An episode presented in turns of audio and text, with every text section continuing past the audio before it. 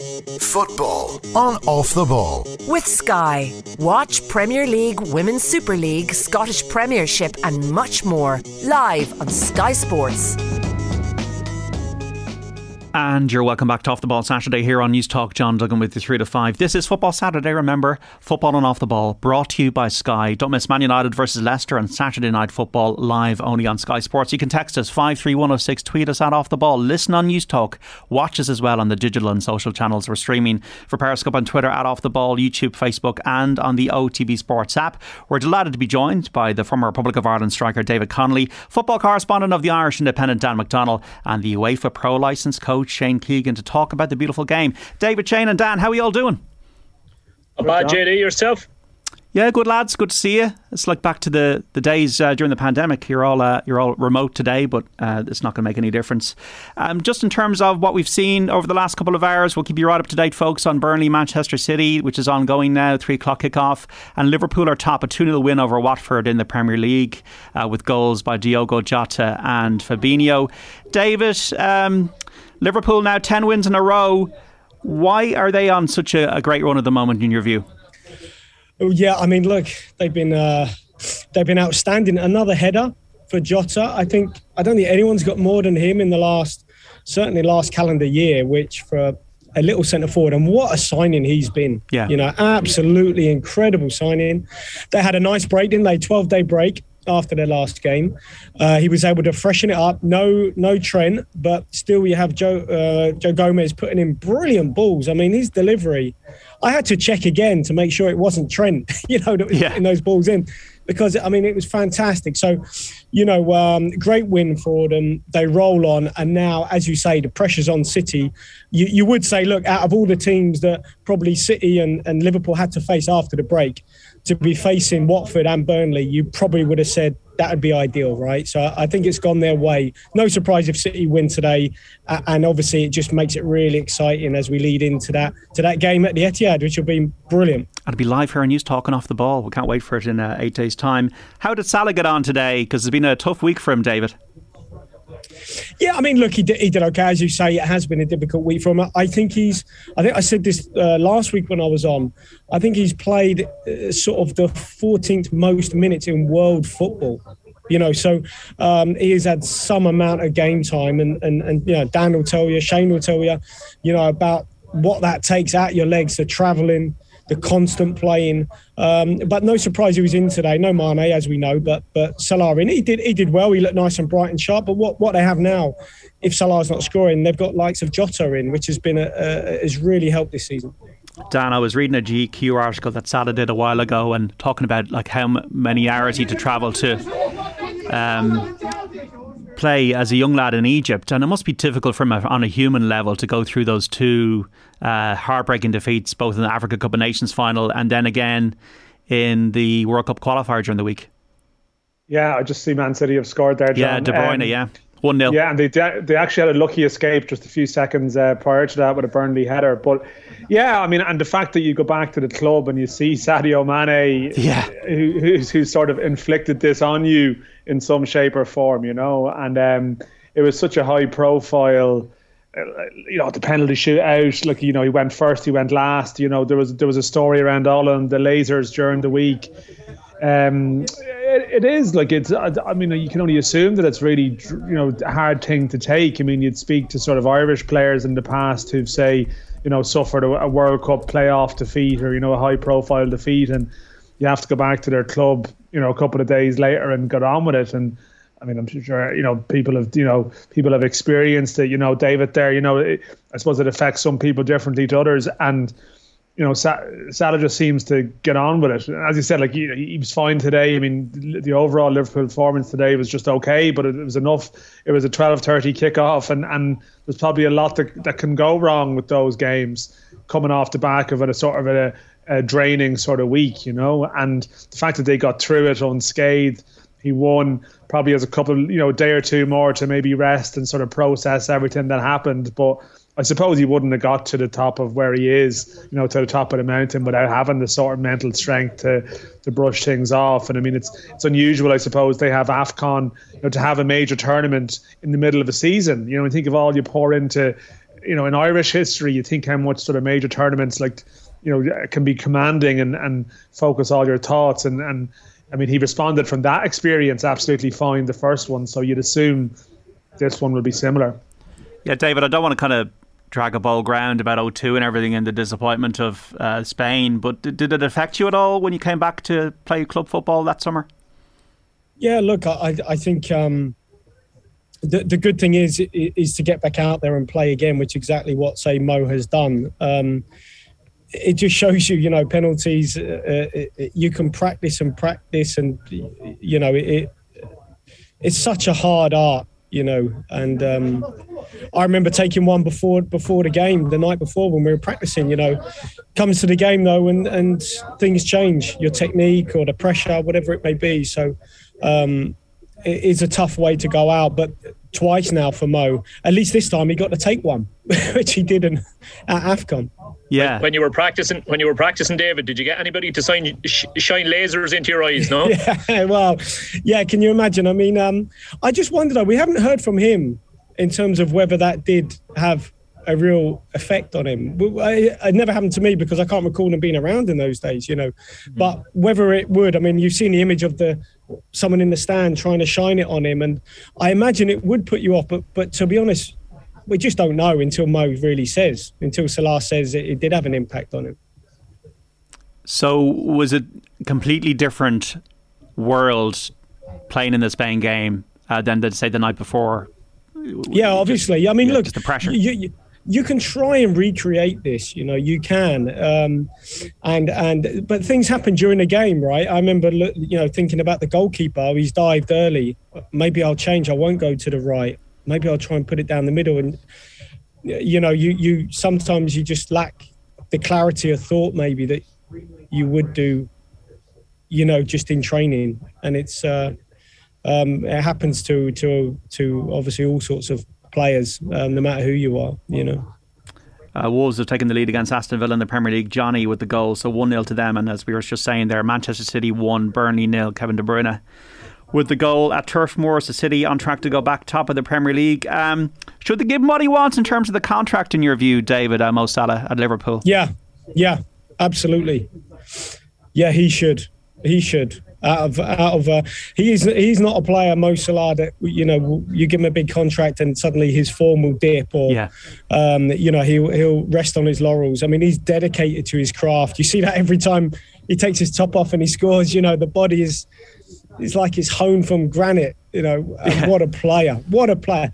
So to be honest, I know we're talking telephone numbers here, but out of all the players.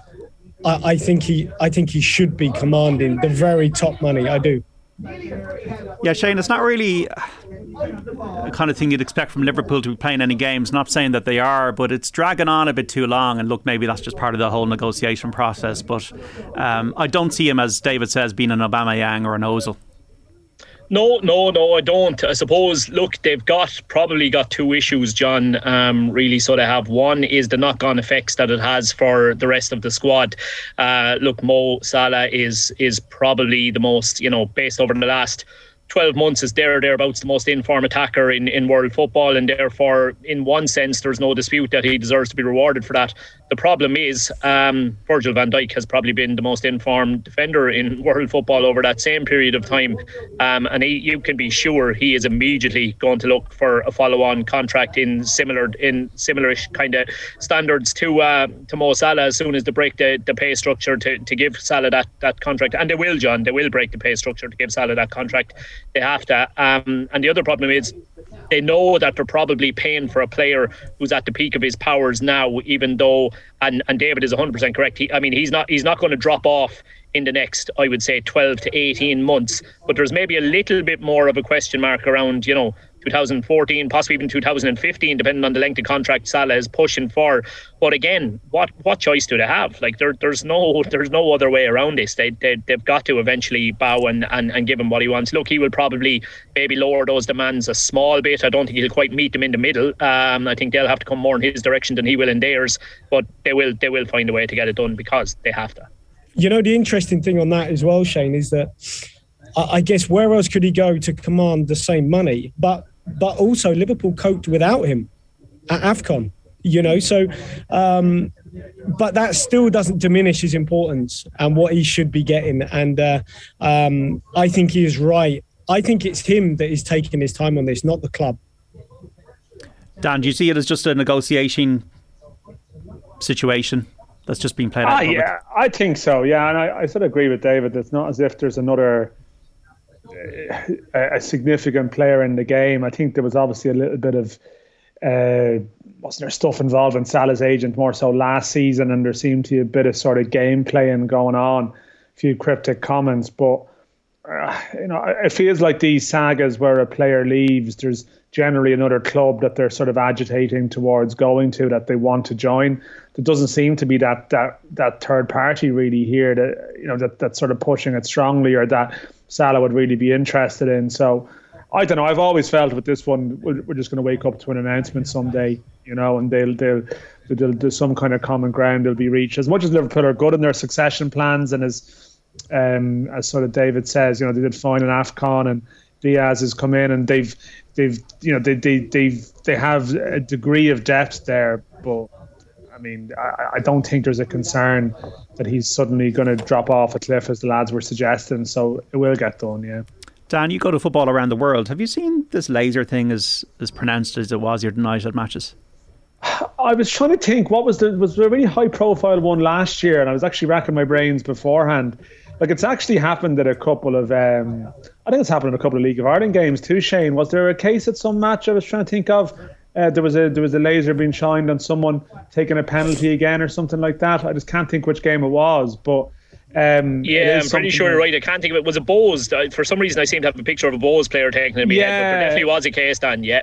Yeah, there was one. I just can't place it now. Someone will text in and remind us. But yeah, um, yeah it, it is. It's like it's it's sort of it's it's it's out there without sort of you know just speaking in sort of generalities about it. You know, like you you want it to be stamped out. I assume it's reasonably difficult to sort of uh, you know security wise to stop people from coming in. You know, like I don't know how big the sort of lasers have to be, and and I don't know to what degree everyone is searched for for everything on their person. I, I just don't, I just can't see that happening. So, um, does it come up in detect, detectors or whatever? How many grounds have that? So, um, yeah, you'd imagine, you'd imagine they they are they are going to have to come up with some kind of policy around it or something because obviously we're heading yeah. into a, a, World Cup this year where you're you're inevitably in major tournaments like that you see a lot of penalty shootouts and the stakes are even higher again. So they're, they're going to have to come up with something, John. I don't, as you say, I don't know how exactly to get around solving it, but they're going to have to because you, you don't want that deciding big World Cup games. What blanking out the sun in Qatar? Um. well, they'll probably, they'll probably have that in their locker anyway. Yeah. Um, but the, I, yeah, I, I don't know. Like, I mean, and as we know, like the more you talk about it, the more it becomes an issue, yeah. uh, glamorized to mm. do it. You know what I mean? And, and and someone else will have a go. So, uh, do, do you not think on that though that that Mo's changed his run up a little bit because he used to have more of a bend curved run, but when he was addressing the ball, he was very static. And and I would have thought if the lasers were putting you off, uh, you, you can move around, right? You can move around your position about mm. where you do ultimately approach and strike the ball from. You can face the other way. There's, yeah, there's different, yeah, yeah, there's different methods, I guess, you will come up with to to try and overcome if you know. And and I just wonder. We talk about all this. Did it really have an impact on on on Salah taking his penalty kick? We just don't know until he says. Really, that's the only thing. Yeah, yeah, I think that's a fair point. I I actually think some of the previous instances I'm thinking of, the light was on the goalkeeper as opposed mm. to um, and I can understand how that could be very distracting for the goalkeeper in that scenario because they're probably sort of quite focused and then if something it's more probably I mean it is just an elaborate distraction technique but, but obviously there's been lasers used on people who've scored as well so it's not like a guaranteed miss if it happens it's about knocking someone out of their thought process maybe that's yeah. what it is but yeah, 53106 for text. Uh, Salah's a great player, and I think he owes a lot of that to Klopp. Salah must remember where he was prior, prior to joining Liverpool, says Patrick. And also, anybody else think that Salah's form has dropped since the AFCON? His touch is off, especially the first touch. His general play is not his usual high standard, says me, Hall and Kerry.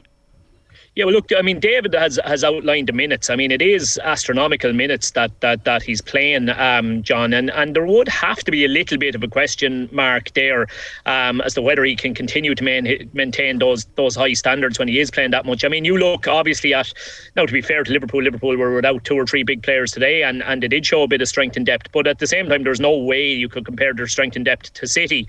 Um, and you know, City are now heading in. I know that obviously we're going to have a chat around that and, and the gap. It's brilliant that the gap has closed down, but you would have to still favour City. One because of the the points lead that they have, but two, like the, the freshness has to be there with City. Like they've been chopping and changing all year. There's no player that you could point at at City and say, "Oh, I'm, I'm a little bit worried about the amount of minutes he has in him and whether he can keep this going right to the final day of the Premier League."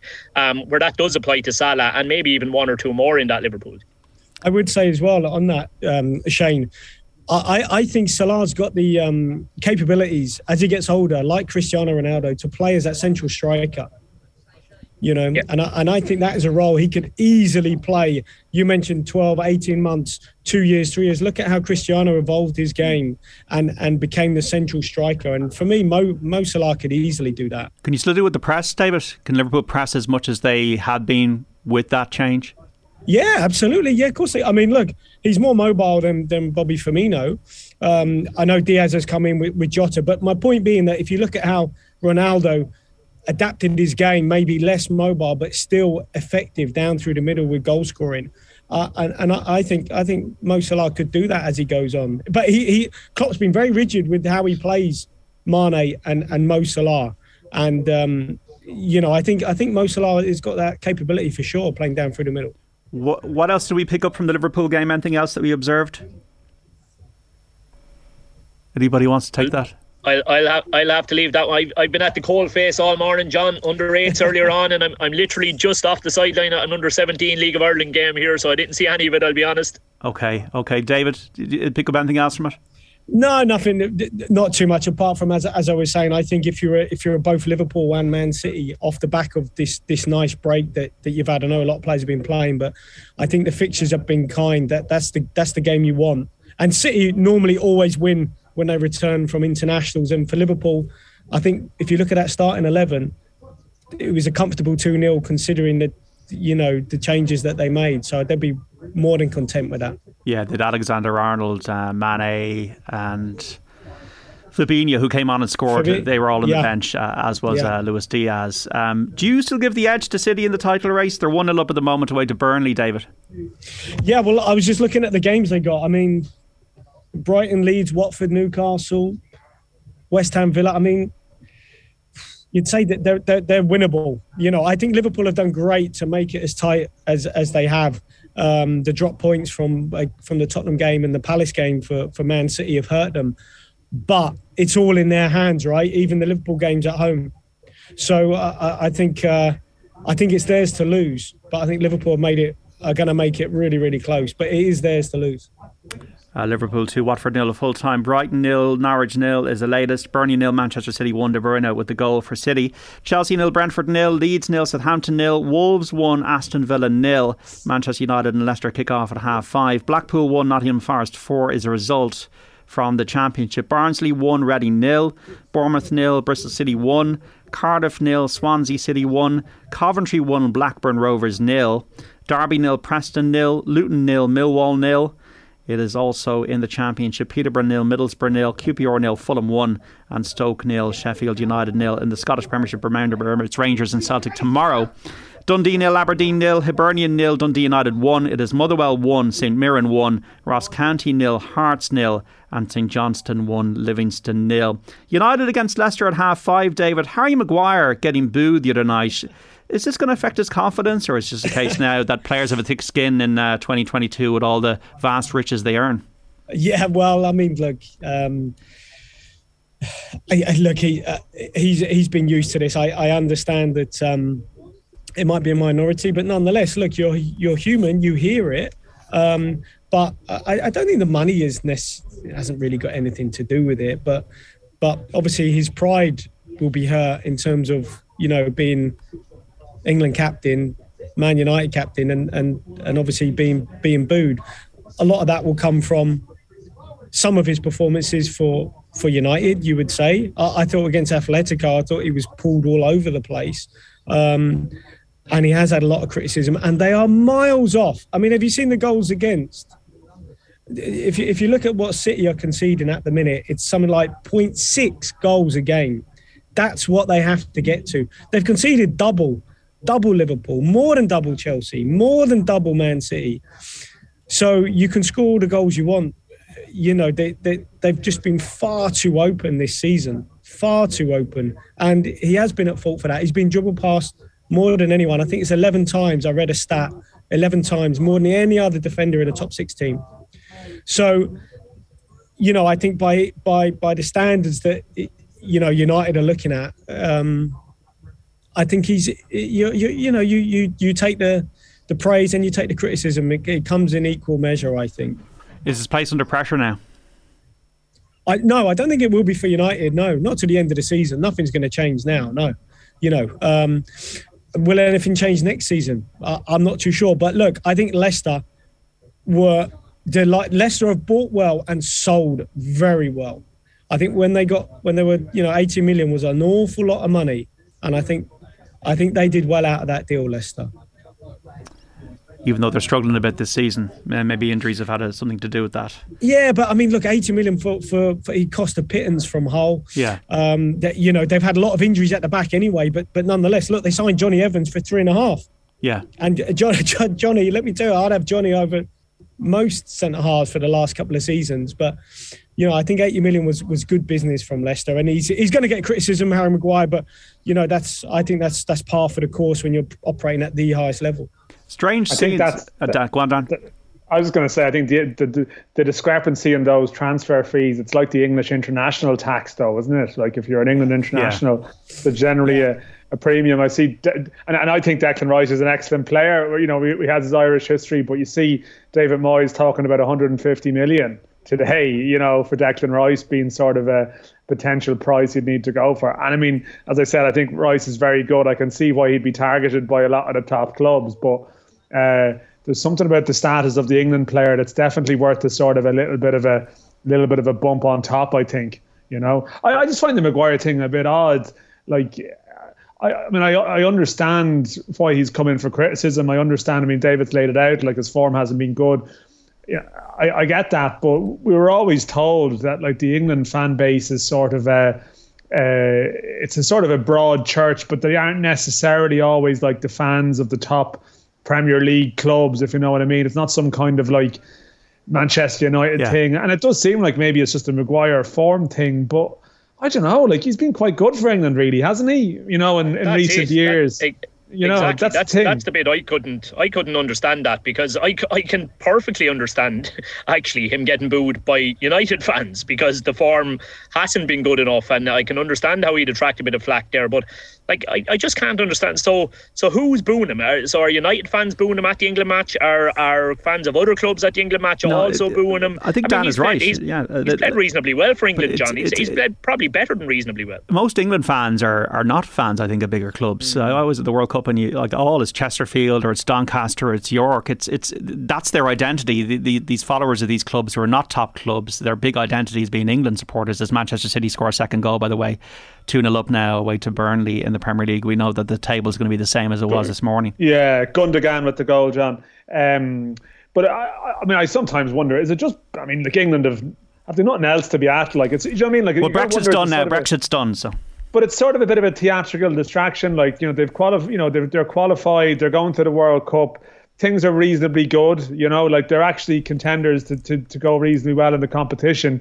And you know, they're controversy free. So this is something that can people just hone in on. Yeah, Maguire's been per. It's just all a bit of a laugh and a bit of an amusement for some people. I mean, it might just be that, as opposed to sort of like serious hatred or something. It's just sort of like pantomime stuff or something, you know. But I mean, it's it's it's. It's obviously, I mean, it's it's become a story, and the reaction from his teammates is strong. That who knows, it might have that sort of weird galvanizing effect now that that England fans who weren't expecting it might sort of rally behind them more so in the next game because he's probably still going to be playing come December, really, isn't he? In November. And, and, um, and to be fair, lads, I, I, I, I thought I thought I thought I thought Southgate handled it reasonably well. In fairness to him as well, like he he you know I thought he put it very well. There was no kind of you know there was no grey area here. He was he was 100% getting behind these players, and if, if certain fans didn't uh, getting behind his player, and if certain fans didn't didn't like hearing what he was saying, well, he didn't really care. I thought I thought he handled it reasonably well for a fella that we like to give a bit of stick to, too, I suppose. Uh, who who is the best placed person to take over there in the summer, in your view, uh, David? Is it Ten Hag?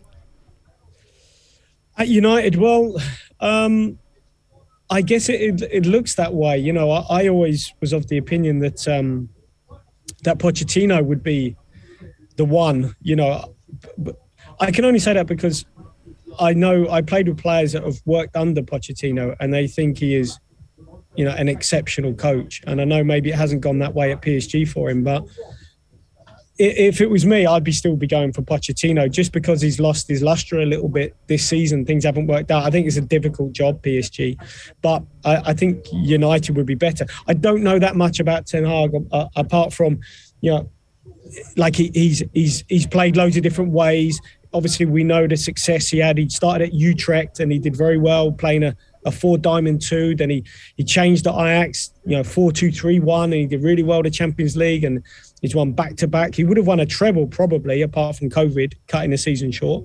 Um, you know, so his pedigree has been outstanding in Holland, as we know. It's a different thing to manage a club like uh, like United, but you know, um, he's certainly one of the up and coming coaches. Uh, I don't think it was helped this week. Van Gaal saying, you know, about United being a commercial club. It's almost like he was warning, warning him away from United, which was odd.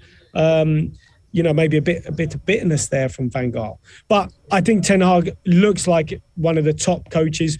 You know, if you look at what Conte's done at Tottenham, you know, you want someone to come in and have that that impact at the football club. I think I think Brian um, Graham Potter at Brighton is a brilliant young coach. You know, there are coaches out there that might suit United. I'm not saying to go for Graham Potter, but but basically, if it was me, I'd still be going for Pochettino. To be honest. Shane, do you agree with that?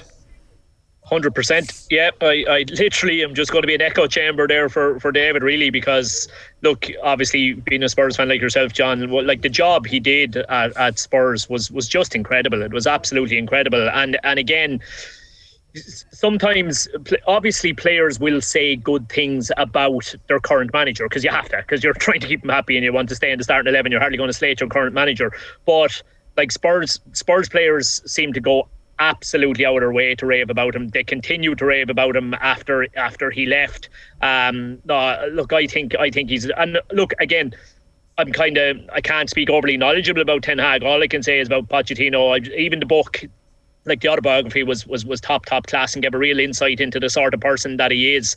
Um, and I I I hope they don't go for him because I don't particularly want Manchester United to be overly successful as a Spurs fan. But uh, is he? I, I I think he would be the best candidate for them.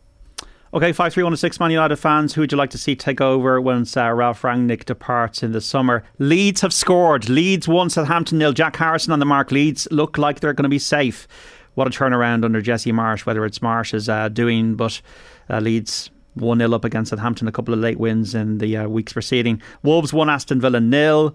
Brentford and Chelsea is goalless. Burnley nil, Manchester City 2. Uh, De Bruyne and Gundogan going to put City back on top of the table. Brighton nil, Norwich nil, and Liverpool 2, Watford nil, a full time from earlier on. We're going to speak about the World Cup draw after the break here in Football Saturday. David Connolly joined by Dan McDonnell and Shane Keegan. We're back after this. Have you subscribed to the OTB Football Podcast? Yeah, the atmosphere was brilliant, wasn't it? It was, it was great when Thierry Henry made an appearance on the big screen and it got the reaction, didn't it, that it needed. Subscribe now to the OTB Football Podcast stream wherever you get your podcasts and download the OTB Sports app. Football on Off the Ball. With Sky. Watch Premier League, Women's Super League, Scottish Premiership, and much more live on Sky Sports. And you're welcome back to Off the Ball Saturday here on News Talk. John Duggan with you through to five. Remember, football on Off the Ball brought to you by Sky. Don't miss Spurs versus Newcastle on Super Sunday live only on Sky Sports. You can text us 53106. Tweet us at Off the Ball. Listen on News Talk. Also watch us on the digital and social channels for Periscope and Twitter at Off the Ball, YouTube, Facebook, and on the OTB Sports app. Delighted to be joined on the line by the former Republic of Ireland striker David Connolly, the football correspondent of the Irish Independent Dan McDonnell, and the UEFA Pro License coach Shane Keegan. In the Premier League, Liverpool beat Watford 2 0 earlier. At the moment, Burnley nil, Manchester City two, with goals from De Bruyne and Gundogan. The City set to go back top. Brighton nil, Norwich nil. Latest scores: Wolves have just gone two 0 up. This is always subject to VAR, I always say, but the first one came through Jonny, and the second one is an Ashley Young own goal. So up and down for Villa this season under Gerrard. Wolves two, Aston Villa nil. The latest score: Leeds one, Southampton nil. Jack Harrison on the mark at Elland Road. What a crucial goal for Leeds. Chelsea nil, Brentford nil. Brighton nil. Norwich nil. In the Championship earlier on, Blackpool 1, Nottingham Forest 4 was a result. At the moment, it's Barnsley 1, Reading nil, Bournemouth nil, Bristol City 1, Cardiff nil, Swansea 1, Coventry 1, Blackburn nil. It is Derby nil, Preston nil, Luton 1, Millwall 1. It is Peterborough nil, Middlesbrough 1. QPR nil, Fulham 1. Stoke nil, Sheffield United nil. In Scotland, it is Dundee nil, Aberdeen nil. Hibernian nil, Dundee United 1. Motherwell 2, St Mirren 1. Ross County 1, Hearts nil. And St Johnstone 1, Livingston nil. Elsewhere, Shelbourne nil, Sligo Rovers nil in the Women's National League into the second half. France lead Ireland 26 0 in the TikTok Women's Six Nations. Earlier on in the United Rugby Championship, it ended Connacht 21, Benetton 17 in Italy, and the Bulls beat Ulster in South Africa by 34 points to 16. Munster and Leinster kicks off at 7 o'clock at Thomond Park in racing. The 2000 Guineas trial, Dr. Zempf, the 11 to 10 favourite, wins that for trainer Ger Lyons and jockey Colin Keane. The 1000 Guineas trial, Homeless Songs at 6 to 1, the winner for trainer Dermot Weld and jockey Chris Hayes. The Scottish Grand National just underway. We'll get the result of that for you as well. And Cavenley Tipperary won 7 to 9 points in the Allianz National Football League. Division 4 decider at Croke Park. Just before we move off Man United, David Connolly, Bruno Fernandes, a new deal. Maybe this will cement uh, a degree of um, resurgence in his form because he started so well there, but maybe since Ronaldo joined, it hasn't seemed to be as sparkly. Yeah, that's a fair point. I mean, we were just talking about Mo Salah's contract, weren't we? Um, I think you cannot argue with his numbers. I, I think his goals, um, his goal involvements, etc. You you can't argue. I think they've been sensational. I think if you'd have said to any United fan when he, Fernandes was coming in, he would have that sort of impact. Um, in terms of end product. Uh, and I know maybe his form has, has dipped away, and at times, how do you fit him in? Do you play him as an eight? Do you play him as a 10? Uh, a lot of it depends how United play. You know, uh, they've only been playing with one holder at, at the minute, which means he's an eight or a 10, as opposed to, you know, just giving him that coveted number 10 role, licensed to roam in behind the front. So I think it's been a balance for, for Fernandes, trying to find the best the best position for him and how to get the most out of him. What's the key position for United to sort out this summer? Is it the Declan Rice style position? Yeah, I mean, I, look, I don't know what Shane and Dan think, but I would have thought certainly because it, look, if they brought in a Declan Rice or somebody like that, then I think they can just play with one holding midfield player. That is all I think. United look at Liverpool, look at City that you know for too long United have been playing with two holding midfield players, and I, I just don't think it suits them. We had a World Cup draw yesterday. I'm just going to go through it here. Uh, Group A: Qatar, Ecuador, Senegal, and the Netherlands. Group B: England, Iran, USA, and then one of Wales, Scotland, or Ukraine. Group C: Argentina, Saudi Arabia, Mexico, and Poland. Group D: France, the UAE, Australia, or Peru, Denmark, and Tunisia. Group E, Spain, Costa Rica or New Zealand, Germany and Japan. Group F, Belgium, Canada, Morocco and Croatia. Group G, Brazil, Serbia, Switzerland and Cameroon. And Group H, Portugal, Ghana, Uruguay and South Korea. Dan, anything took your eye out of that? Um, yeah, listen, there's obviously two sides to this whole thing. I mean, I think to go straight into the football, obviously you have to reference the sort of uh, the the uneasy vibe around the whole tournament, and it hasn't been allayed, I think, by some of the commentary and coverage around it. I think um, it's it's raised some pertinent points. It does appear like uh, there's been a sort of a bullishness even about some of the organisers this week. Um, you know, and obviously had the, the head of the Norwegian FA sort of calling them out on stage and, and almost being shot down even by delegates from, from other countries. So this this World Cup has always had a queasiness around it. Um, in terms of the draw itself, I mean, it's it's it's it's reasonably well balanced, I suppose. You know, it's it's. Uh, I think maybe the one of the better groups might be that the, the group with Brazil, Serbia, Switzerland, Cameroon, Group G. I think it is. I think that's probably um, might be up there in terms of the levels. We, you know, in Ireland we'd have an awareness how good Serbia are, and, and Switzerland in the Euro shown they can be a proper opponent, and and you know you obviously have sort of Brazil and, and Cameroon are, are reasonably strong at the moment. So. Um, although they they got through absolutely impossible drama during the week, the, the sort of the African nations qualifiers. Uh, I don't know if people saw it, but Algeria scored in the 118th minute, and Cameroon uh, scored in the 124th. It was it was incredible. Um, so so that is a strong group. You're, you're probably drawn to, as we are in this neck of the woods. You know, you're drawn to England's possibilities, and um, as much as their group isn't maybe especially strong, and there is the prospect of being in there with Scotland or Wales, um, which will be pretty interesting. Obviously, the Ukraine situation has to be resolved. Um, but England do have a situation whereby if they win their group and France win their group, and their round of 16 ties, they meet in the quarterfinals. So um, I still think France are probably potentially standard setters as much as they uh, check themselves out of um, the, you know the Euros probably before their time. So that they're, they're, they're, they're, there's a lot of angles to it. There's obviously football interest, which of course will take over at a certain point. But it's obviously all laced with a degree of what the hell is it doing here. Yeah, from reading a lot of things, how ridiculously small this place is, I suppose, is only coming to my mind now. It's the size of Yorkshire, I think, isn't it? That that's the expression people sort of use, and um, I mean, it's just because you know, there's it's it's it's stating the obvious, but it's still important to keep making the point because if you don't, it sort of normalizes it a bit in the sense that um, you know, the, the the the cost, the human cost of bringing it there um, and and I mean, you know, you're always conscious of a degree of hypocrisy um, in terms of discussing this and, and how you can cover World Cups. I mean, I've been to the last three. I've been to South Africa, to Brazil, to Russia. Um, all of them would have had different maybe concerns or, or complaints arising around them. I mean, you have to. I think you've spoken about this before, John. Like you almost have to reflect on your time in Russia you know, I really enjoyed it, and yet you see the state that you know that that sort of you know that it was under the umbrella of that state, and again, it, Putin has used sport to his advantage, so that's obviously very much tainted now. Um, but but the one thing maybe in some bizarre way, if you wanted to console yourself in Russia, was that like Russia does have a you know a football history. Like you'd go to parts of Russia where there would be cities like you know so you know Samara and Kazan where like Rubin Kazan play and you know big football clubs and uh, uh, you know a football tradition in Russia that goes all the way back to sort of World Cups and major tournaments back in you know in the 60s and Lev Yashin and sort of the, the history of the game and you can sort of you can rationalize that to some degree um, but with Qatar, there's not even any of that. It's not as if there's some football community that's being served there, and this is their moment. This is just purely, um, as, as has been pointed out quite cleverly today. I mean, Qatar maybe is emboldened at the moment. I think it might be the Barney Ronay piece that pointed out that maybe they're a little bit emboldened at the moment because of the the, the, broader global climate, and all of a sudden Qatar is quite important from a gas perspective with some other things that are going on,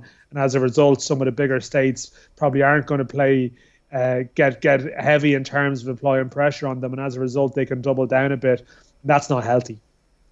It's like hosting the World Cup in Dublin with uh, eight stadiums. It's just it's a strange, going to be a strange November. Well, yeah, if if we were also a heavily, you know, a lot of people had died building those stadiums. Yeah, it's it's. it's there's a you know, there's, you know, there's a geographical. Yeah, yeah I, I, understand the geographical thing. It's a bit hard to get your head around, but I mean that's.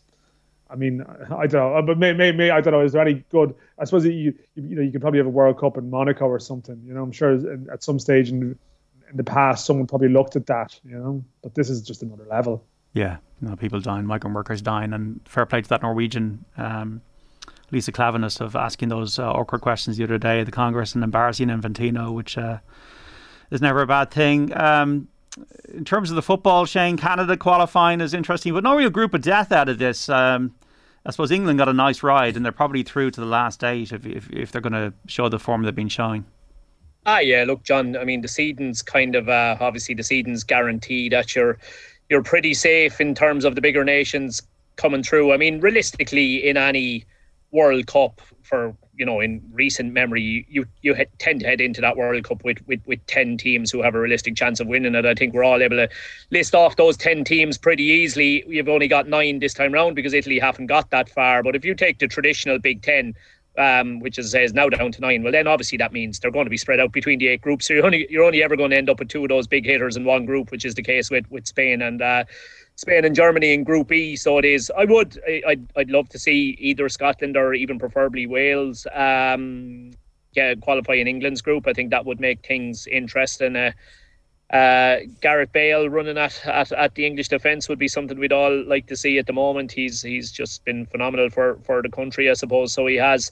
Um, outside of that, yeah, look, it'd be a big surprise if if any of those teams kind of had a major hiccup and and kind of didn't manage to come out of the group. It starts to get very interesting from there. What I like, what I enjoy about World Cups, John, is because I, you know, I'd, I'd have no problem holding my hand up and saying that, you know, outside of the League of Ireland, my my football knowledge is extremely Premier League based, um, and maybe yeah, a bit bit broader, maybe based on on some of the players who stand out with Champions Leagues. So it, it's seeing the players that are are kind of new to me. It's it's it's you know seeing styles of play um, in nations that are new to me. You know, you think back, I suppose, to, to the, the, the crazy formation. Well, we've seen a good bit of it with Leeds this year, but when Bielsa arrived with that Chile team, I mean, as me, who's somebody who's interested in coaching and interested in tactics and that kind of thing, um, it's so so hard to see something new. It really is. You know, you, you get something new very, very, very rarely. And that was well and truly something new to me anyway. It was something that I hadn't seen before. And you'll you'll probably find that one or, or, or two nations will rock up to the World Cup with something like that. Um, again, this time round, something that's you know we haven't seen before, or something that maybe went out of vogue 20 years ago. Um, and that's that's the bit I enjoy is is is seeing what newness comes from from from a World Cup and seeing what the the lesser nations maybe can bring to it and who the who the star is. You think of you know, you think of James Rodriguez for Colombia, I suppose, um, the last time round. Not that he was unknown, far from it, but he was, you know, he wasn't a big hitter, I suppose, in our eyes heading into the World Cup. Who, uh, who is the player at the end of the World Cup who barely registers with us at the moment? Who, uh, who Real Madrid or PSG are going to pay 100 million for at the end of the World Cup based on on how they did over the course of a month, you know. I think well, one yeah. one thing I'd like to the thing that that I picked out of the draw is and Shane will, will, will uh, and Dan as well. I covered the Euros when Christian Eriksen collapsed. I was actually working on that game, and it was the most traumatic experience trying to talk live, looking at somebody who you thought was going to die, and to now be back playing football, back being brilliant at Brentford, back in the international scene. He's going to be now performing at a World Cup. I mean, it's just it's just a, uh, like like everyone else who was watching it or listening to it, or when when we saw those scenes of Christian collapse, to see Denmark now in the World Cup and and and him back playing, you know, is just uh, that's what I'll be looking forward to. You know. That, that I mean, it is sort of the Eriksen thing is like a fairy tale, really, isn't it? In the sense of his his international comeback, and you watch the scenes during the week when they play Serbia, and and you know they score. And the thing about it is, I mean, it was so far off the the, the, the, the, mind at the time, although maybe it had a galvanizing impact in some way. And, and you can only talk about it now because everything's fine and he's okay. But Denmark were actually a decent side in that tournament, you know, and they were yeah. missing they were missing their influential figure, their their best player. And they're actually decent. Like, you know, if you're talking about sort of sides that could slip under the radar, you know, as the time comes around. They're better they're better than there. they were when we played them, aren't they? Oh, considerably so. Yeah. No, they they they went. They actually replaced um, Åge Hareide, and they they weren't happy with the way they were playing, so they went for isn't it Kasper Hjulmand it is, um, and I mean they just probably ran out a bit of steam at the end of the the Euros against England, and they'd been through the through everything. And I think they'd also been to Baku and back, hadn't they? um, between you know in, in the latter rounds because there was a massive travel advantage for certain teams in that competition, the way it worked out. So. Um, they're they're not bad, you know. They're they're definitely one of the teams that might just go a little bit under the radar. 53106 uh, guys was uh, watching BBC this morning. They were saying they might have a tough quarter final match, and there's an expletive then from John and Kildare. have they gone mad already, uh, David Connolly, over there? I mean, um, to be honest, some of the headlines in the papers have been interesting because obviously Iran, you know, uh, the USA, um, you, you will get those that might be looking ahead as possibles. But I think that's one of the fun things when you have tournament football, right? Looking at who you may or may not face.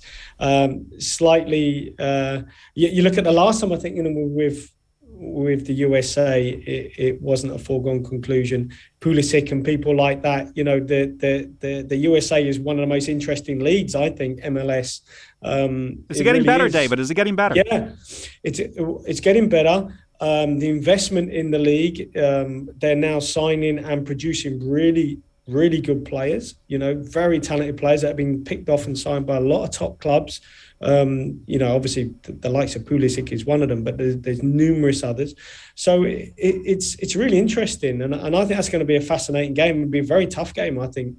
I think for England, but I guess they're looking at maybe mm, possibly meeting the likes of France or something was said. I don't know, but uh, um, you know, uh, tournament football is a lot different, and uh, um, you know that group I think on paper looks the easiest.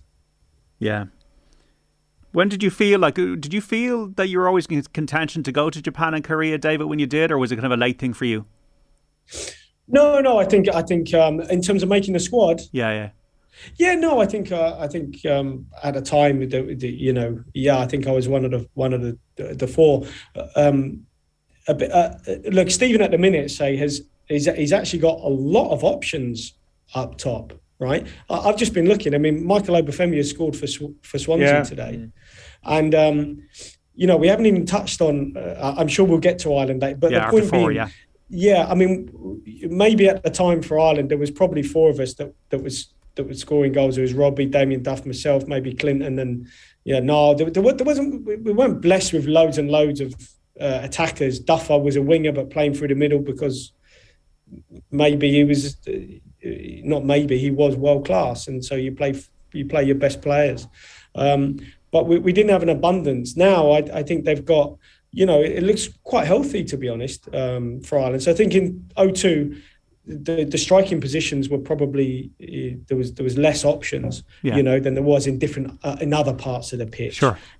Yeah. And obviously, you'd featured, of course, against what in Cyprus and Iran, was it? Yeah. Well, and uh, yeah. yeah. I mean, look, when when we got to the World Cup playoffs, you know, um, Mick actually took Robbie off, and I stayed on, and and I think that's strong management because in that game I was actually playing well, and and um, me and Robbie played up front as a as a two. So, um, uh, you know, we're talking about management, we're talking about Stephen Kenny, yeah. you know, whatever, you know. So, um, yeah. So, uh, but obviously, when it gets to the tournament, you know, that's that's that's different. Uh, thanks so much, David Connolly, for the moment. Uh, Dan McDonnell and Shane Keegan on Football Saturday. Going to talk about the Republic of Ireland after four and also the League of Ireland and plenty of other issues besides. Just let you know, in the Premier League, Liverpool beat Watford 2 0 earlier, but Man City will go top, it seems. They lead Burnley 2 0 at the moment at half time at Turf Moor. Brighton nil, Norwich nil is a half time score. Chelsea nil, Brentford nil. Leeds 1, Southampton nil, and Wolves 2, Aston Villa nil. Man United against Leicester at half five. We're back with Off the Ball Saturday, Football Saturday after the news between four and five. Don't go away. Football on Off the Ball. With Sky. Watch Premier League, Women's Super League, Scottish Premiership, and much more live on Sky Sports. And you're welcome back to Off the Ball Saturday here on Newstalk. John Duggan with you through until five. Remember, uh, football and Off the Ball is brought to you by Sky. Don't miss Man United versus Leicester on Saturday Night Football live only on Sky Sports. You can text us 53106. Tweet us at Off the Ball. We're streaming the conversation. Listen on Newstalk. Watch us as well on the digital and social channels for Periscope and Twitter at Off the Ball, YouTube, Facebook, and on the OTB Sports app. Delighted to be joined on the line by the former Republic of Ireland striker David Connolly, football correspondent of the Irish Independent Dan McDonnell, and the UEFA Pro License coach Shane Keegan to talk about the beautiful game with the lads in a moment. But just let's get the reports from around the grounds in the Premier League. Earlier on, Liverpool 2, Watford nil is a result with Diogo Jota and Fabinho scoring. Let's get a halftime report now from Turf Moor. Burnley against Manchester City and Adam Jury. Man City lead Burnley by two goals to nil, and it's been oh so simple for the citizens who haven't been put under any real scrutiny from the hosts. It took just five minutes for De Bruyne to break the deadlock, the unmarked Belgian firing home from close range. 20 minutes later, Gundogan had doubled the lead with a first time volley that looked to unsight Pope in the Burnley goal. The scoreline flatters Burnley somewhat. They've been pegged back for the, virtually the whole 45 minutes, and as it stands, City are on course to reclaim top spot. Half time at Turf Moor. It's Burnley nil, Man City 2. And a half time Leeds United against Southampton. This is a crucial score. Joshua Smith. Leeds 1, Southampton nil. Leeds with lots of pressure from the minute one, and they finally made it pay. Liam Cooper had a goal disallowed just moments before as well, but this one does stand. Raphinha just about kept the ball in on the byline, put the ball across. The goalkeeper pushed it out only as far as Harrison around the penalty spot, who somehow bundled the ball slowly into the back of the net. Agonisingly bounced over the line in the end for the Leeds United supporters, but they go in 1 0 up and a report on Brighton and Norwich. This one from the Amex and Richard Newman. Half time, Brighton and Hove Albion nil, Norwich City nil. Brighton all over the visitors and they should be ahead, but Neal Maupay fired a penalty over the bar after Sam Byram's bizarrely batted away across with an outstretched hand. Huge opportunity missed. Alexis Mac Allister's also gone close twice from distance. Danny Welbeck failed to turn in from close range as well. Both teams came into this on the back of six straight Premier League defeats, but it's bottom side Norwich who need a result more. And for a team battling relegation, there's been next to no attacking threat from Dean Smith's side in that first half. At the break, it's Brighton nil, Norwich nil. Honours even at the break at Stamford Bridge, Chelsea against Brentford with Samantha Miller. Chelsea with plenty of chances to break the deadlock. The ball fell to Rudiger, whose shot went narrowly wide. Moments later, Ziyech's audacious effort was saved. Chelsea stepped their game up in the latter stages of the first half after gifting Brentford some opportunities in front of goal. Half time here at Stamford Bridge, and it's Chelsea nil, Brentford nil. And it is Wolves 2, Aston Villa nil at Molineux with a goal from Jonny and an own goal from Ashley Young. In the Championship, full time Blackpool 1, Nottingham Forest 4 earlier on. Half time score Barnsley 1, Reading nil. It is Bournemouth 1, Bristol City 1. Cardiff nil, Swansea 1. It is Coventry 1, Blackburn Rovers nil. Derby nil, Preston nil. Luton 1, Millwall 1. It is Peterborough nil, Middlesbrough 1, with Aaron Connolly playing for Middlesbrough this afternoon. Also in the Championship, QPR nil, Fulham 1. Aleksandar Mitrovic again 36 goals now in the Championship for Mitrovic with Fulham going up to the Premier League. We know that's going to happen. Stoke nil, Sheffield United nil, and Michael Obafemi was on the mark for Swansea. In their game, they lead, as I said, by a goal to nil away to Cardiff in the derby there in Wales. In Scotland, in the Premiership, Dundee nil, Aberdeen one, Hibernian one, Dundee United one is the latest. So that's one all at the break. Motherwell three, St Mirren two. Conor McCarthy has scored for St Mirren. Ross County one, Hearts one is the latest score and St Johnstone 1, Livingston nil. A half five start in the Premier League for Manchester United against Leicester. Ronaldo is not involved, so he will not be involved. He's got an illness of some description, so Cristiano Ronaldo not involved in the United squad today. Earlier on, Shelbourne beat Sligo Rovers by a goal to nil in the Women's National League, a late winner for the champions. In rugby, France 40 points, Ireland 5 in the Women's Six Nations. There's going to be two defeats in a row now for Greg McWilliams' side, Eve Higgins with the Irish try. Benetton 17, Connacht 21, a full time from the United Rugby Championship. The Bulls lead Ulster 34 16, or they beat them rather. The Bulls 34, Ulster 16, a result from South Africa's Ulster succumbing to defeat there. It's Munster against Leinster at 7 o'clock in the United Rugby Championship. Cavan 210, Tipperary 15 points well into stoppage time now in the Division 4 final of the Allianz National Football League. So Cavan just a point in front. We have Louth and Limerick about 4.45 at Croke Park. So more silverware and offer there later on as well. In racing in the 2000 Guineas trial, Dr. Zempf won that, the 11 to 10 favourite for trainer Ger Lyons and jockey Colin Keane. The 1000 Guineas trial, Homeless Songs was the winner, 6 to 1 for trainer Dermot Weld and jockey Chris Hayes. And the Ballysax Stakes, the other Group 3 on the card there, at Leopardstown. Piz Badile, 4 to 1 winner for Gavin Ryan in the saddle for trainer Donnacha O'Brien. Donnacha with a fledgling career and doing as well as his dad at the moment in winning those big races. Win My Wings, the 13 to 2 co favourite, has won the Scottish Grand National at Ayr over four miles, uh, ridden by Rob James, the amateur for Christian Williams, the trainer. Kitty's Light was second. Major Dundee was third. And Felix was fourth. That's right you up to date now with all the latest uh, sports news and scores from around the block, and we'll keep you right up to date as well from the Premier League. Manchester City 2 0 up away to Burnley into the second half there. So the Republic of Ireland, uh, a draw against Belgium this day last week, 2 all draw, and then the win over Lithuania with the late Troy Parrott goal lads, 1 0 win. What are the takeaways? Um, not trays of pints because uh, pints are controversial at the moment at the Aviva Stadium. But David Connolly, what were your takeaways from the week? I mean, look, I, I think it's been a really positive week. Certainly, I think it helped having the extra bit of time at the end of the game. Um, but I think it's been an end to a really difficult period. I think um, for Stephen, uh, both on the pitch and off it.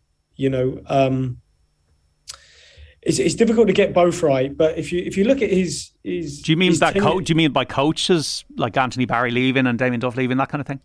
Yeah, exactly. So all that off the pitch stuff, and then still being able to maintain performances and results on it is really challenging. You know, challenging for the players, challenging for Stephen. Um, you know, all that change around with with Duffer going, with Anthony Barry going, you know, uh, we, we've been so much turnaround and upheaval, and then to still keep and believing in your principles and playing well and bringing players in and making substitutions and that they're having, having an impact on the game um, and to keep this unbeaten run going you know it, has been it's been great. So um, you know, and, no one's getting too excited, but nonetheless, you have to enjoy the victories because they've been so hard to get for, for Stephen. And uh, I can understand why they were. That elation at the end, you know, so late in the game. Look, I think they played better than they did against Lithuania. They were certainly nowhere near the same level against Belgium. They, they looked a bit sluggish. I thought the finishing was disappointing and poor at times.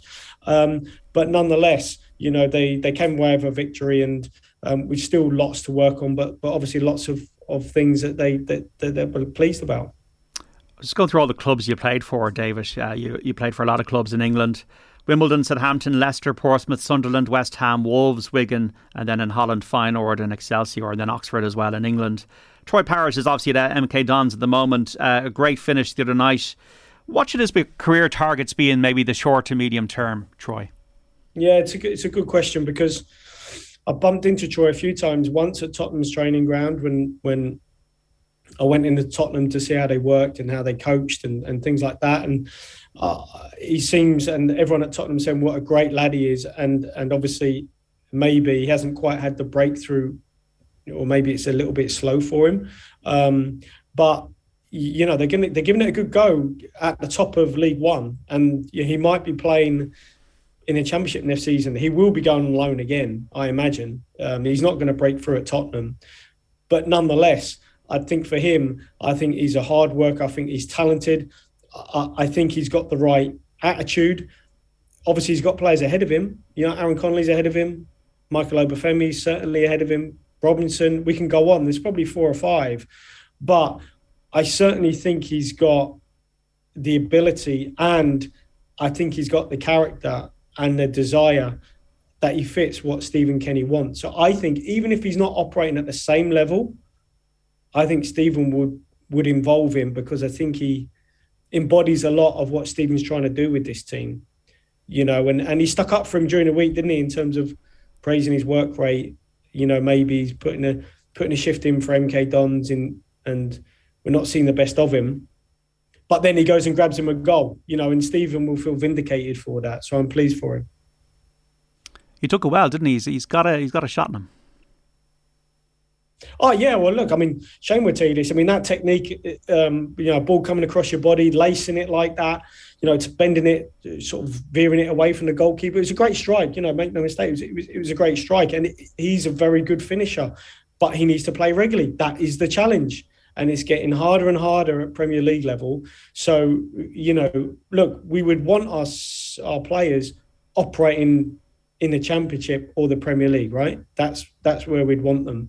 But the top of League One with a chance to get into the Championship, uh, you know, look, Harry Kane had numerous loans. Harry Kane was at you know Orient, I think, Millwall. Leicester, you know, yeah, Norwich. yeah, Leicester. I mean, my my youth team manager Kenny Jackett took took Harry on loan at Millwall. So you know, in these formative years, it doesn't mean you have to be, you know, sort of. Uh, he, he's missed the boat. Far from it. I mean, I played Champions League when I was 19. I didn't play it again.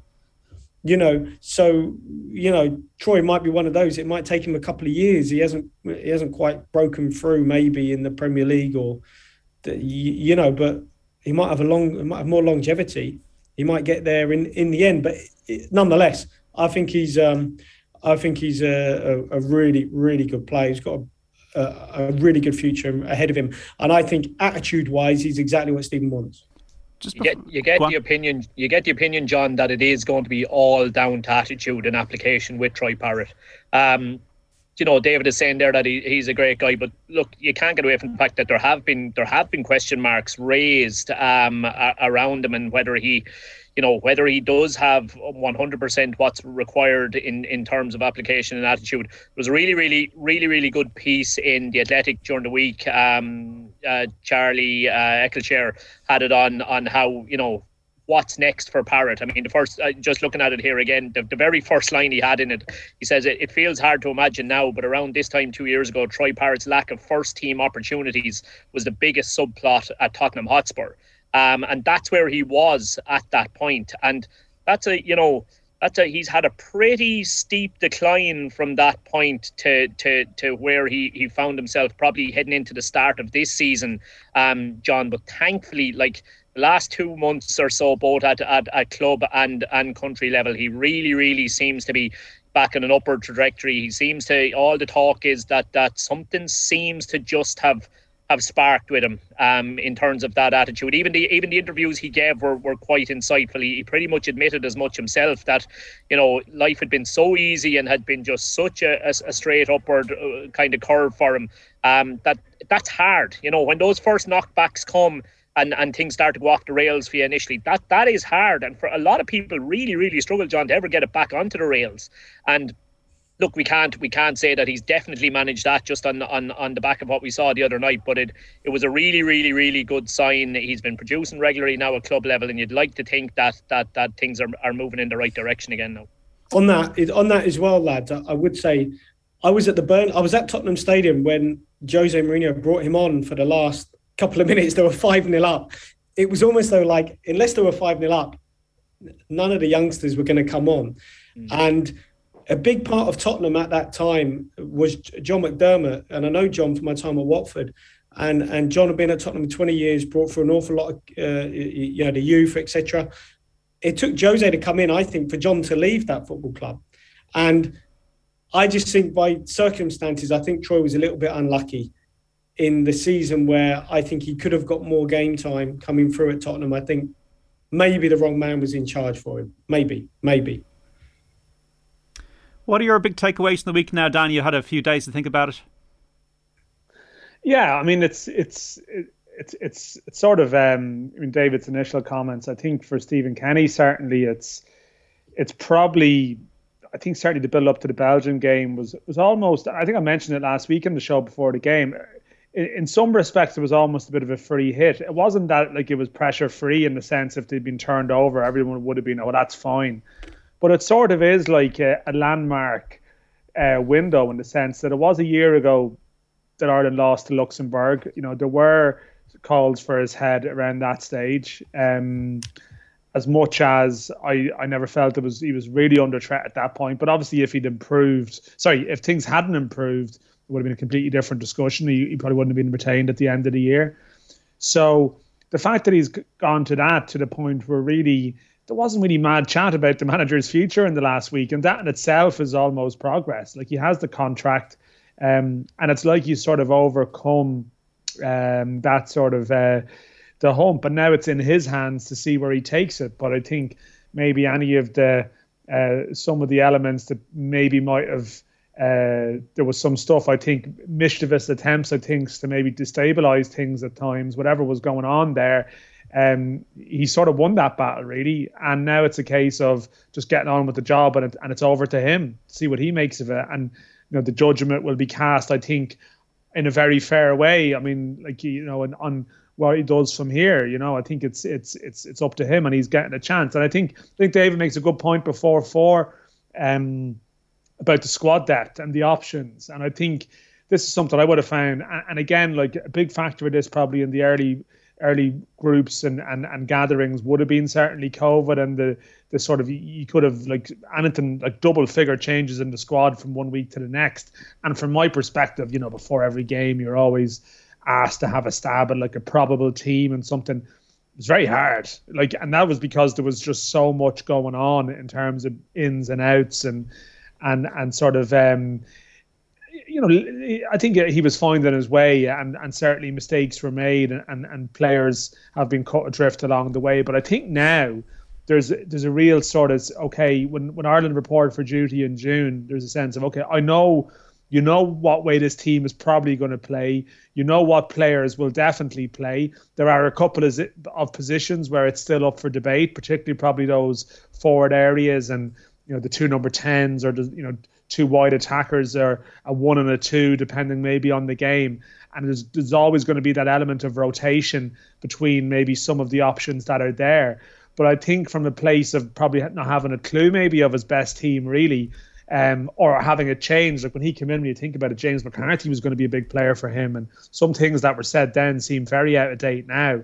Um, but there's now a degree of depth and competition in such a way that you could have a couple of injuries and it's not necessarily going to lead to a massive sort of crisis where you felt maybe before um, there was always one or two being out that would have would have led to that. And I think the emergence of um, Ogbene, the, the the development of Parrott, um, I think some people would criticise Kenny for throwing in the likes of Parrott and, and maybe Adam Idah um, and others before they were ready. But I think the merit of that is is clear to see now, um, in the sense that they're they're probably established figures around the squad, known by the other players, and you can trust them. I think now. Uh, even though you had some growing pains as part of that evolution. So I think the squad's in a, in a reasonably good place at this stage, yeah. Uh, 40 points to 5, Ireland have lost to France in the Women's Six Nations. Troy Parrott is playing today for MK Dons. They're 2 0 up against Shrewsbury in League One. So definitely uh, right in there with a chance of promotion. Um, Ogbene, David Connolly, I think his manager was talking about him perhaps being under threat of leaving. He doesn't want him to leave, obviously, the Millers. But uh, can you see him being a championship player or a, or a player even who could even reach the Premier League at some stage? Yeah, I mean, I'm, i thought he did. Um, I thought he's done done obviously really well for for for Stephen of late. He he probably has been a disappointment for Rotherham in terms of his output in front of goal. I mean, I'm going to maybe see him tomorrow because I'm at Wembley, so they're in the um, the Papa John's Trophy final playing playing Sutton, and I think you know Chiedozie needs to probably ensure that he's playing week in week out. Looking at let the lads going back to their football today, you know, it's good to see Troy. You know, you go from playing, being away of your country, you know, to them playing. I think Jeff Hendricks on the bench, you know, for QPR um, against Fulham today. You want the lads going back in and starting, you know, so you feel like you, you know, you're justifying your position playing, you know. So for Troy, I think it's important back playing. I don't know whether he'll start tomorrow. Chiedozie. I'm not. I'm not so sure. We'll, we'll, have to wait and see till we get the team. But I mean, I thought he was um, um, excellent um, uh, in the last couple of games, and he, he's a real talent. I mean, his ball in for, for Alan Browne was brilliant. You know, perfectly weighted, um, and you know, obviously we know about the goal, etc. But just his overall involvements have been have been really, really good. He's been a real bright spark, and um, I just think he, he needs to he needs to ensure he's he's a regular at Rotherham, which he, he's he's been in and out the team of Rotherham of late. Who else impressed? Think, Go on, sorry, Dan. I, I was just going to say, yeah. I mean, I think the, it's interesting. Like the Rotherham manager didn't seem madly impressed that he'd played the two games um, in the in the break. That he played ninety minutes and eighty two minutes. I mean, I think about Ogbene. I mean, he's playing right wing back for Rotherham, and um, he is one I think where Kenny's depth of knowledge, um, maybe of of players below the radar, has definitely helped him because he would have remembered Ogbene as a as a striker with, with Cork City and Limerick. He tried to sign him when he was in the League of Ireland here. He would have known, obviously, that you know he had a long term idea of maybe where he would see him fitting into his side, and I think the good thing about Ogbene and where it, it's encouraging for me, it's that you know Kenny has now a way of playing, and he's decided Ogbene's attributes suit that way of playing, and not being too influenced by necessarily what's happening with his club. He's sort of identified you can do something for me in a completely different position to what you're doing at club level, and it's worked. And I think that's one where I think Kenny can certainly take a lot of credit for that one. Uh, in the Premier League, it's Brighton nil, Norwich nil, Burnley nil, Man City two. Although Ake just cleared the ball off the line, but City two nil up. Uh, Chelsea won, Brentford three. I'm just checking here at uh, Stamford. Eriksen scored as well. Yeah, and uh, with the other two goals for the the bees. Um, they're going to cement their survival, I would say, in the Premier League. Uh, Rudiger for Chelsea. Uh, Leeds Hampton, once at Hampton have equalised. Uh, Will Smallbone and Shane Long on the bench today. Uh, James Ward Prowse with the equaliser for the Saints at Elland Road. Uh, Wolves 2 Aston Villa nil. That is still the same score as it was at half time. Manchester United and Leicester kick off at half five. Um, one of the things that kind of is preying on my mind, Shane Keegan, is how do we beat weaker teams? Because we know that they're going to shut up shop in, say, the Euros. How do we break down weaker teams? Yeah, look, John, that just has to be a huge amount of, of, of work on the training ground. It really, really does. Um, uh, look, as the lads were saying, the positive is the amount of options that we now have in the final third. So, like, if you look across the course of those two games, um, the impact that we got from substitutes was was fantastic. Really, um, Alan Browne comes on in the in the first one and goes and gets a goal. Um, Jason Knight comes on in the second one and really I thought was a key part in in swinging it very much back in our favour over that that final period of the game. And Troy obviously comes on and and scores. Um, so that that's a positive. While we may not have any standout standout players uh, in the final third. We've got a lot of players of a similar standard, and you know Stephen will go with whichever three he goes with, but he will assess that for 45 minutes, maybe 60 minutes, and decide, okay, well, which ones are not performing here, and, and the guys who are coming in for those players are of equal, if not a if not a higher standard when he rolls the dice and, and makes those changes, and that's a very very good thing, I think, um, that we're able to pose different questions as as the game is going along because Stephen is you know quite tactically astute and you know he'll pick the right man for for for the right situation. Um, look, we don't have you know, we don't have massive, massive creativity. I do think, personally, myself, I, I do think Callum Robinson, um, football IQ wise, is is a good stretch ahead of, of anything else that we have.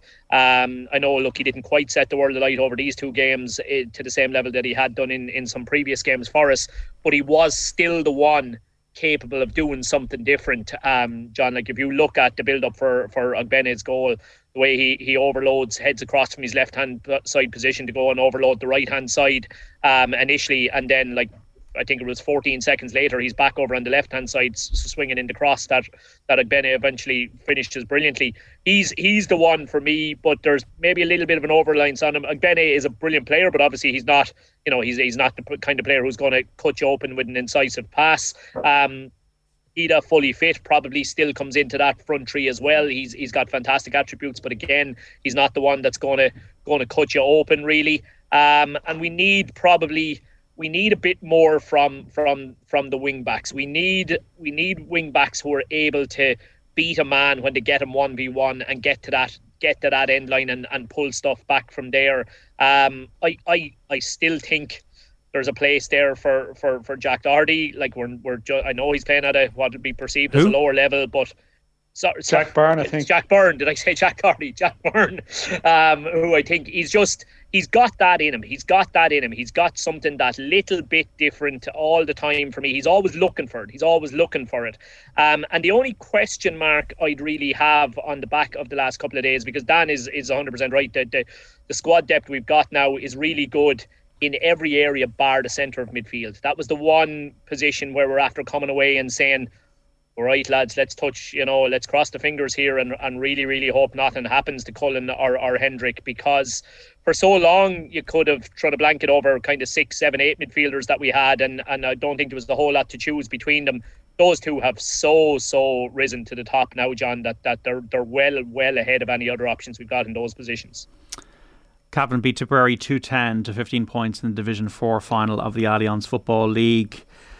Uh, yeah, interesting. Um, And as I said, Christian Williams, uh, sadly, the winner of the Scottish Grand National, uh, and he had uh, Win My Wings win that, the 13 to 2 co favourite. Uh, Wolves 2, Aston Villa nil, Leeds 1, Southampton 1, Chelsea 1, Brentford 3, Burnley nil, Manchester City 2, Brighton nil, Norwich nil, Liverpool 2, Watford nil, a result from earlier on. Roy Keane was not too happy in his ITV punditry about Stephen Kenny and his backroom team celebrations. Maybe thought they got carried away. Um, did you ever feel you got carried away when you played from David? No, no, he certainly didn't get didn't get carried away. Um, in fact, I remember that when we won the league, he was in the dressing room, and I mean, he'd, he'd barely look at you, you know. But but I think for Roy, his eyes were just on the next the next task, the next mountain to climb, you know.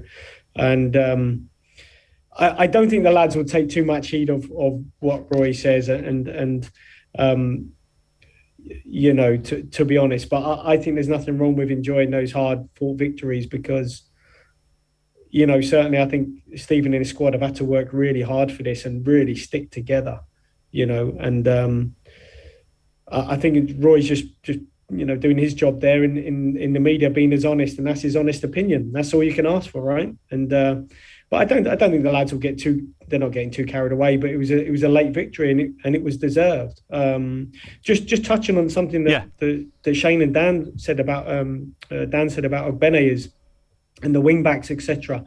If you look at Ryan Manning, I mean Ryan, if you look at where he started his position mm. um, before he came over, and and where he's playing now, but also you look at, I've seen him live, right, and I've seen Ryan play central centre back in a back three and I thought it was really interesting. And the reason was he was the best player on the ball.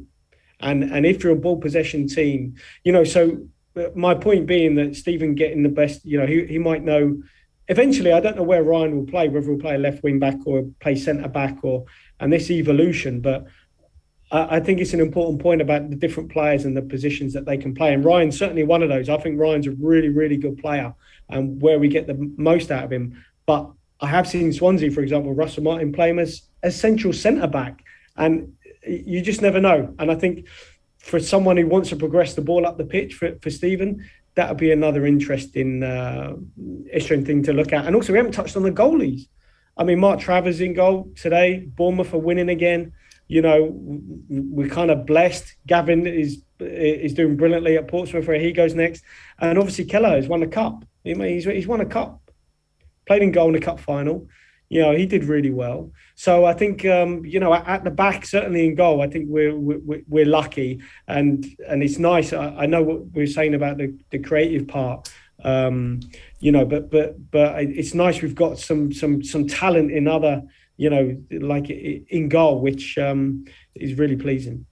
I think it's interesting on that, and maybe I'd, I'd nearly throw it to the lads as the more, you know, the the the ex footballer and the the coach that I, I wonder if this is sort of the lesson that might be learned because that was in you know the interest from Ryan Manning the other night was uh, that you know he was switched back into that left centre back role for the last 30 minutes because it was clear that the game was all going to be ahead of him like Ireland were going to have the ball all the time.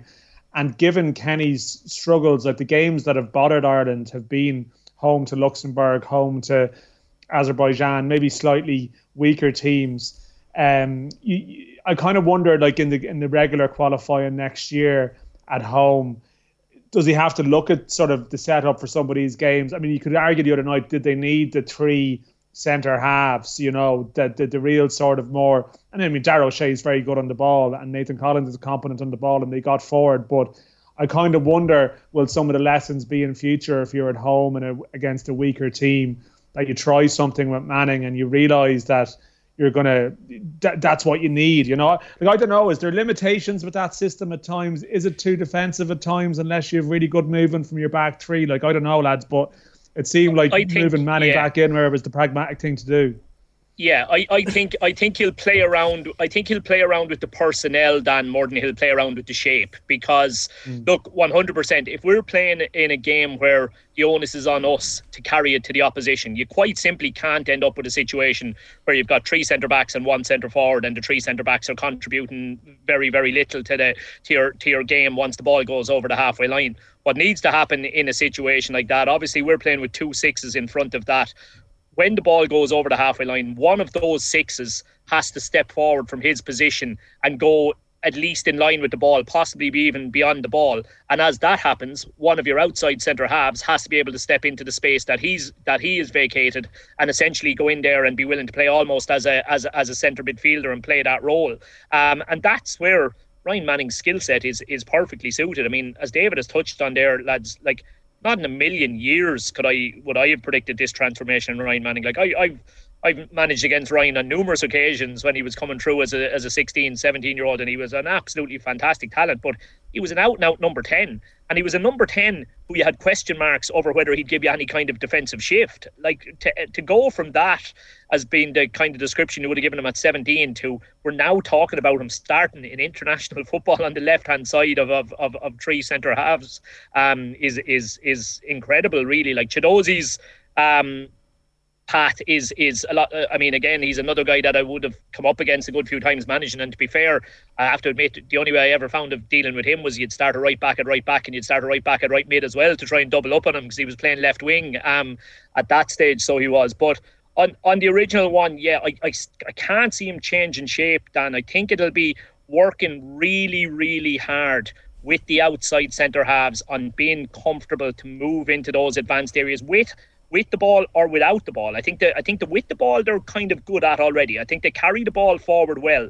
I think it's the, the idea of let's say we've got it as far as as Matt Doherty. He's on the ball. He's high on the right. At the moment, we're a little bit too structured looking. The two eights are still behind. Sorry, the two sixes are still both behind the ball. The three centre backs are all at the back. So there's not enough happening in front of Matt Doherty and the ball, let's say, in a situation like that.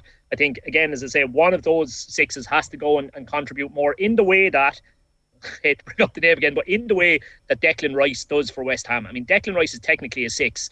He will absolutely go and join the attack when when they've got into the final third, and we need to try and bring that, um, I suppose, that to our armory when we're playing against teams where the onus is on us to attack.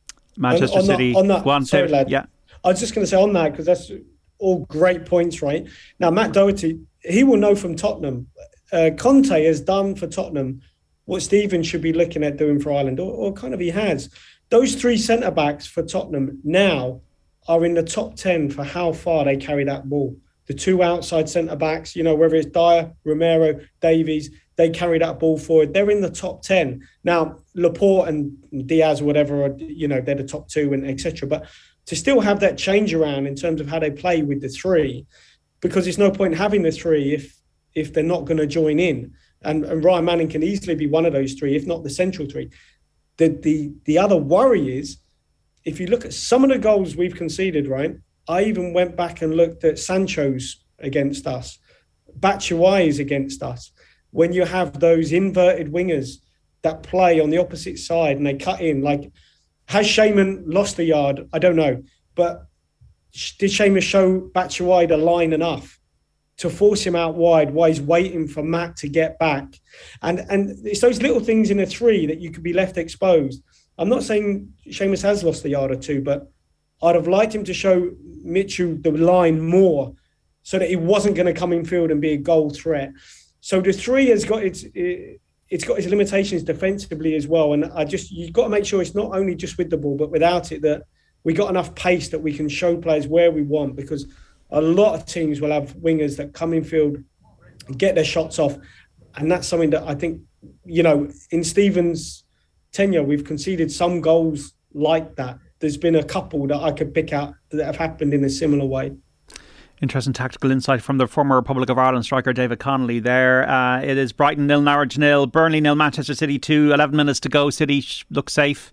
De Bruyne and Gundogan with the goals. I uh, went up in my voice in my octave when I said that Brentford had scored uh, three goals, and they have against Chelsea 3 1. They lead, and Eriksen has scored uh, one all against uh, Southampton. It's a draw now with Leeds. Leeds did take the lead, and now it's 1 1 against Southampton. Wolves 2, Aston Villa nil, and Man United Leicester kicks off at half past five. Uh, just go through the teams there. We have the Manchester United and Leicester. Remember that Ronaldo's not involved if you're just joining us. Uh, he's he's out, he's got an illness. So United is De Gea in goal. Um, it is uh, Dalot, uh, Maguire, Varane, and Shaw across the back. Uh, Pogba and McTominay and Fred. So Fred McTominay in the holders, Pogba, Sancho, and Elanga behind Bruno Fernandes, or whatever way they're going to play it there. And then for Leicester, Kasper Schmeichel. Uh, James Justin Fofana is back uh, for Leicester. He's been out for most of the season. Jonny Evans and Castagna for Leicester. Then we have uh, Tielemans and Papi Mendy. Barnes, Maddison, uh, uh, Dewsbury Hall, and then Iheanacho up front for Leicester. There's a half five kick-off in the Premier League, Man United and Leicester. Uh, Jason Knight is playing for Derby today, as is Ebosele, David Connolly.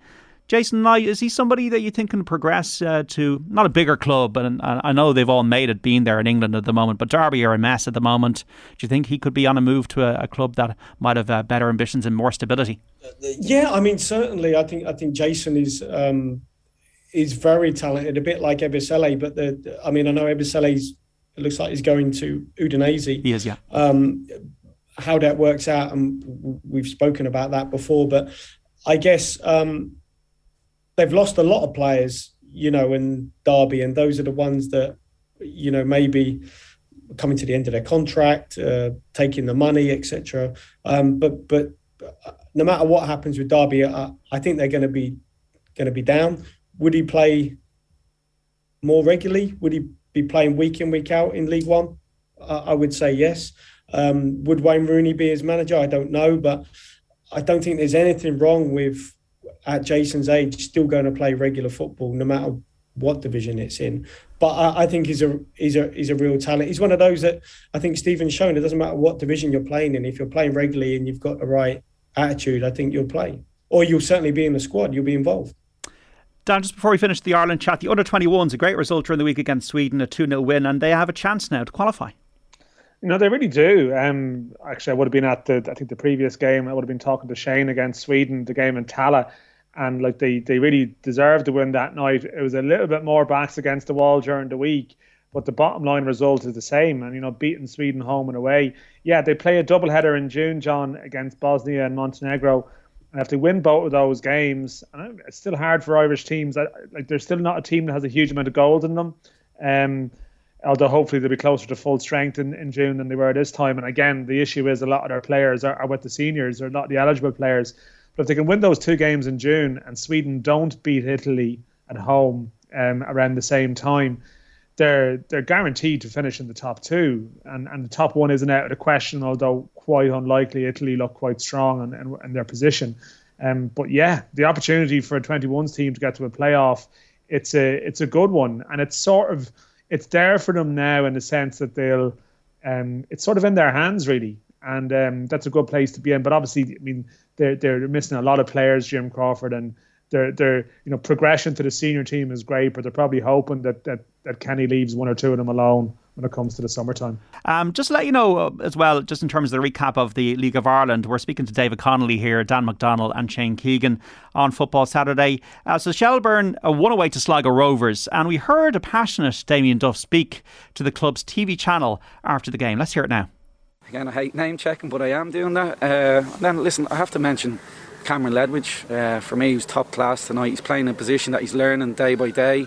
And, uh, you know, I pick up an article from two weeks ago, some ex player referencing him, name checking him. He's a 20 year old comeback from England, trying to rebuild his life, his career. And to name checking him, I just thought it was lower than low. So I won't name check the ex-Shelbourne player um, that was having a pop off Cam, one of our players that we cared deeply about. But I'll name check Cam that he was brilliant, and yes, he's a work in progress in that position, but he was absolutely world class tonight. And for me, he's an eye catching individual. I know a lot of players in the league have eyes and I want to get to England. Well, Cameron Ledwidge is one that can go back to England, but he doesn't need to be reported on when he's 20, so young, and like I said, trying to rebuild his life. So I thought he was poor. He knows who he is. Yeah, Damien Duff, you gotta love Damien Duff's uh, media appearances are always a box office. Um, Hugh's been in touch on uh, Twitter, uh, Dan. Um, just interested to hear the thoughts on this uh, defence of Cameron Ledwidge uh, last night. It seemed a bit over the top. Does he need to lighten up a bit, or is it justified?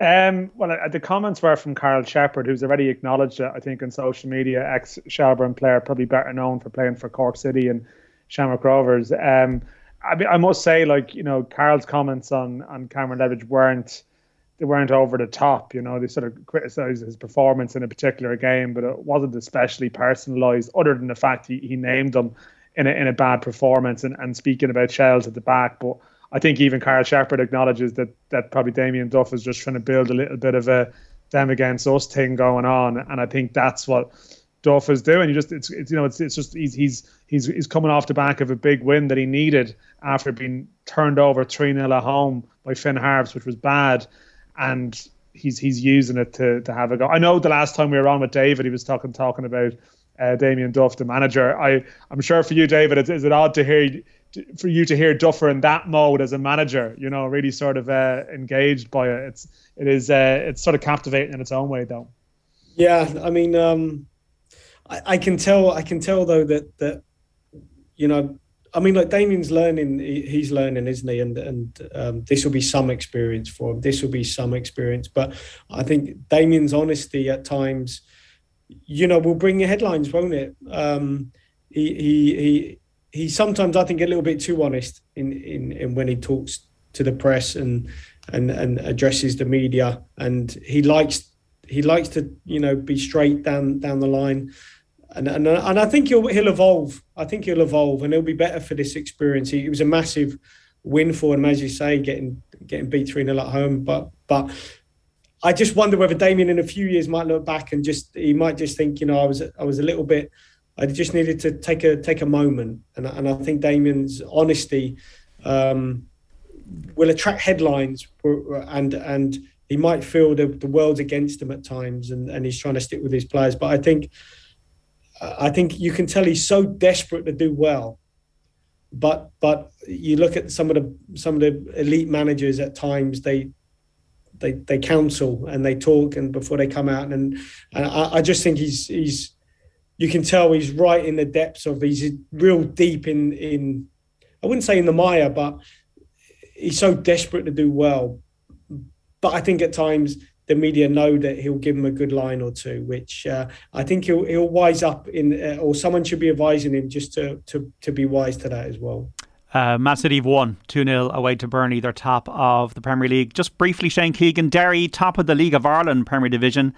Are they going to go away? Are Rovers going to eventually overtake them? Or are Derry right in the title race, do you think? Yeah, well, it was only last week, John, that I said I, I still think Rovers will win the league and, and win it reasonably comfortable. If they, if Derry win Monday night, they're six points clear. So I'm I'm uh, I'm under pressure with that prediction already. So I am. I, I watched the full game last night. Actually, I watched it online. Um, and it was it was the ultimate game of, of, of two halves. Uh, both were very good. I think a lot of people have probably seen the goal they scored online. Now it was a, a fantastic team goal, and uh, it was one of those ones that you know a real good kind of advertisement for the league in that you know it shows the kind of football that has been played in the league at the moment. But Derry got a little bit lucky John and it's it's strange to say lucky in this sense. Uh, Will Patching who's been probably their, their best player so far this season um, Will got Will got an injury just towards the end of the first half. Uh, Patrick McEleney wasn't starting for yeah. whatever reason. I would assume it's it's injury related. Came on at half time and absolutely, pretty much single handedly turned the whole game. Okay, he was outstanding, and they've just got that kind of strength and depth now. Shane, Dan, and David, thanks so much for this afternoon. Love the chat. Cheers, lads. Cheers, David. Cheers, lads. Take care, lads. That's David Connolly, Dan McDonnell, and Shane Keegan there on Football Saturday. Hope you've enjoyed the show today. Premier League scores Liverpool 2, Watford nil a full time. Brighton nil, Norwich nil a latest. Burnley nil, Man City 2 a full time. Brentford are going to beat Chelsea. They're 4 1 up, and that has just finished. And Christian Eriksen has scored. Leeds 1, Southampton 1 a full time. Wolves 2, Aston Villa 1 is the latest score. And Man United and Leicester kick off at half 5 in the Championship. Blackpool 1, Nottingham Forest 4 a result. Barnsley 1, Reading 1 a latest. Bournemouth 3, Bristol City 2 is a just gone full time. Cardiff nil, Swansea 4 is finished. Coventry 1, Blackburn Rovers 2 is the latest score from the Championship. Derby 1, Preston nil, Luton 2, 2 Millwall 2. That's 2 all there. And results Peterborough nil, Middlesbrough 4, QPR nil, Fulham 2, and Stoke 1, Sheffield United nil is the latest score. We got to leave it there. We're back 1 to 7 tomorrow. Joe Molloy in the chair and off the ball. Two live and exclusive Premier League commentary games. Stephen Doyle and Brian Kerr describing West Ham Everton. And then Nathan Murphy and Graham Gartland doing the call on Spurs against Newcastle. We've also got James O'Donoghue and Ashley O'Reilly reporting on the Allianz Football League Division 1 and 2 finals. Kieran Cunningham and Tommy Martin on the pay per view from half 11 across our digital and social channels. Be sure to join us tomorrow. Thanks so much for listening this afternoon. Check out our podcast network for David, Dan, and Johnny Ward, and also and Shane Keegan on all the football coverage we do. Thanks so much for listening this afternoon. We'll speak soon. Bye bye. Football on Off the Ball. With Sky. Watch Premier League, Women's Super League, Scottish Premiership, and much more live on Sky Sports.